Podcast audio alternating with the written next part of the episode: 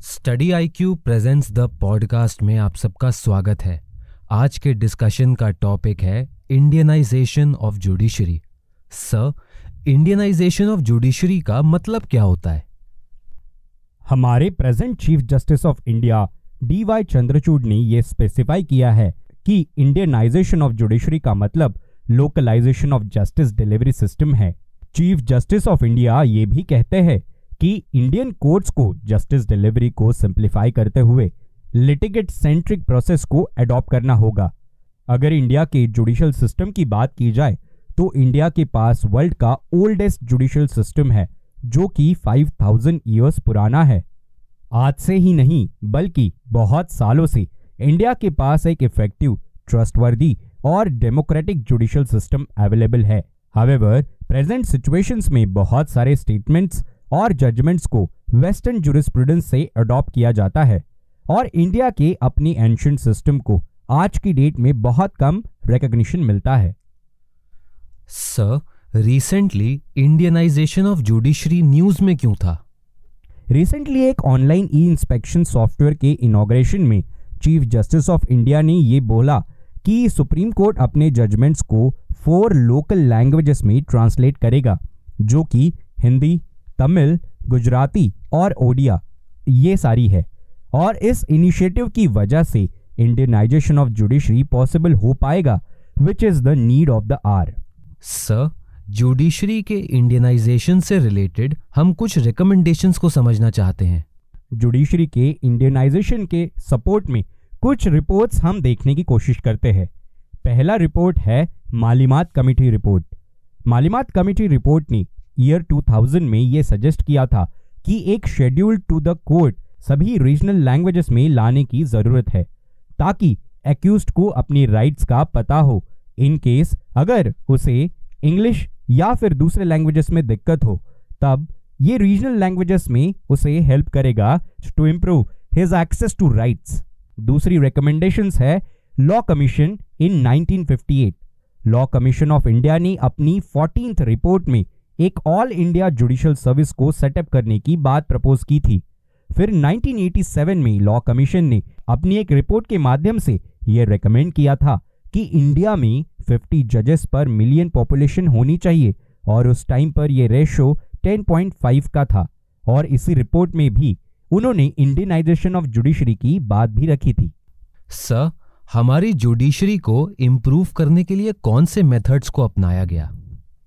पहला इनिशिएटिव तो ये रहा कि वीडियो कॉन्फ्रेंसिंग एक बहुत ही इंपॉर्टेंट टूल माना गया। लॉकडाउन के टाइम पर वीडियो कॉन्फ्रेंसिंग बहुत पॉपुलर हो गया था। दिल्ली हाई कोर्ट एक ऐसी कोर्ट है जिसमें मैक्सिमम नंबर ऑफ़ केसेस को वीडियो कॉन्फ्रेंसिंग के माध्यम से ही डील किया जाता था।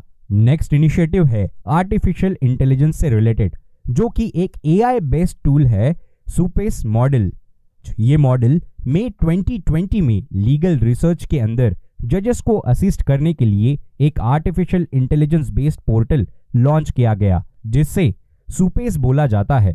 सुपेस का फुल फॉर्म है Supreme Court portal for assistance in court efficiency next initiative है national commission for justice delivery and legal reforms ये मिशन एक कोऑर्डिनेटेड अप्रोच के साथ जुडिशरी के अंदर केसेस की पेंडेंसी को कम करता है।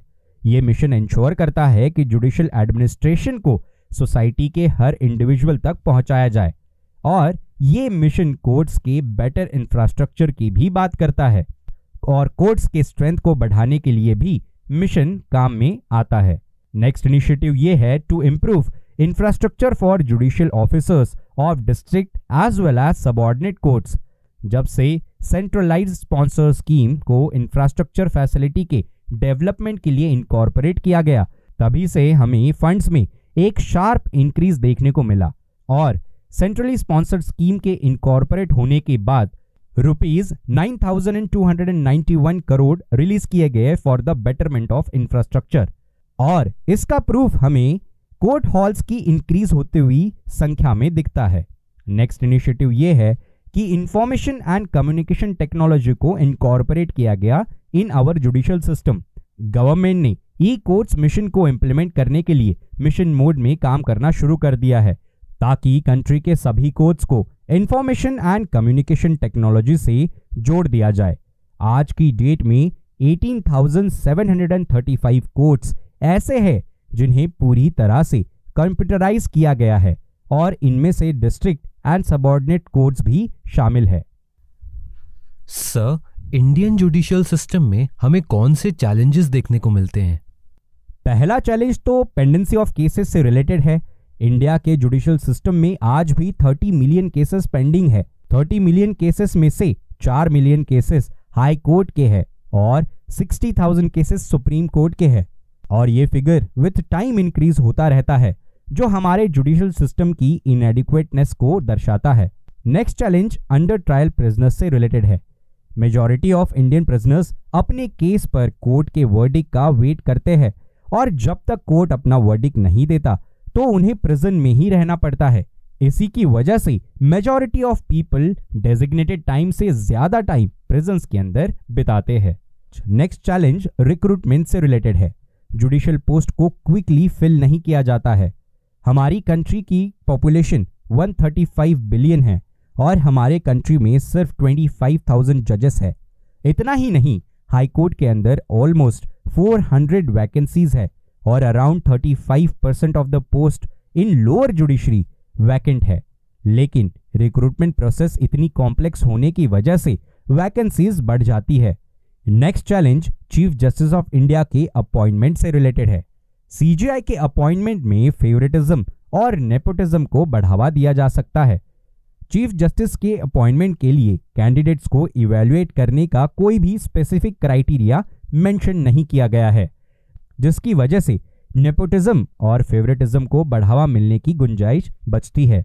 And because of this judicial appointment किसी भी तरह की ट्रांसपेरेंसी नहीं रखता है। Next challenge British origin of Indian judiciary है। Present Indian judicial system colonial system of judiciary से इंस्पायर्ड है। और एक्सपर्ट्स के अकॉर्डिंग इंडियन पॉपुलेशन की नीड्स के अकॉर्डिंग ब्रिटिश प्रोसीजर्स सूटेड नहीं मानी जाती है। सर क्या आप इन इश्यूज़ के रिस्पेक्ट में कुछ सॉल्यूशंस बता सकते हैं? पहला सॉल्यूशन तो ये है कि हमें जुडिशरी के अंदर अपॉइंटमेंट सिस्टम को ट्रांसफॉर्म करना होगा और वैकेंसीज को इमीडिएटली फिल करना होगा और जजेस के अपॉइंटमेंट के लिए एक अप्रोप्रिएट टाइमलाइन को भी स्टैब्लिश करना होगा। एंड जल्द से जल्द एक ऑल इंडिया जुडिशियल सर्विस को एस्टैब्लिश करना ज़रूरी है।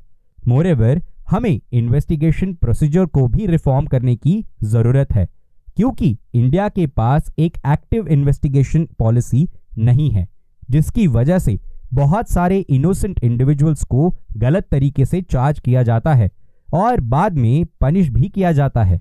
इसीलिए इंडियन गवर्नमेंट को एक इन्वेस्टिगेशन पॉलिसी को फॉर्मुलेट करना बहुत ज़रूरी है। जो प्रोएक्टिव और कॉम्प्रिहेंसिव हो, ताकि सभी स्टेक होल्डर्स को सेम पेज पर रखा जा सके। अगला सॉल्यूशन है कि जस्टिस डिलीवरी सिस्टम के अंदर इनोवेटिव सॉल्यूशंस को इंक्लूड और इनकॉर्पोरेट और मोटिवेट भी किया जाए। हमारी कंट्री के अंदर बैकलॉग ऑफ़ केसेस बहुत ज़्यादा है और इतने बड़े बैकलॉग को रिड्यूस करने के लिए जस्टिस डिलीवरी सिस्टम के अंदर इनोवेटिव सॉल्यूशंस की ज़रूरत है।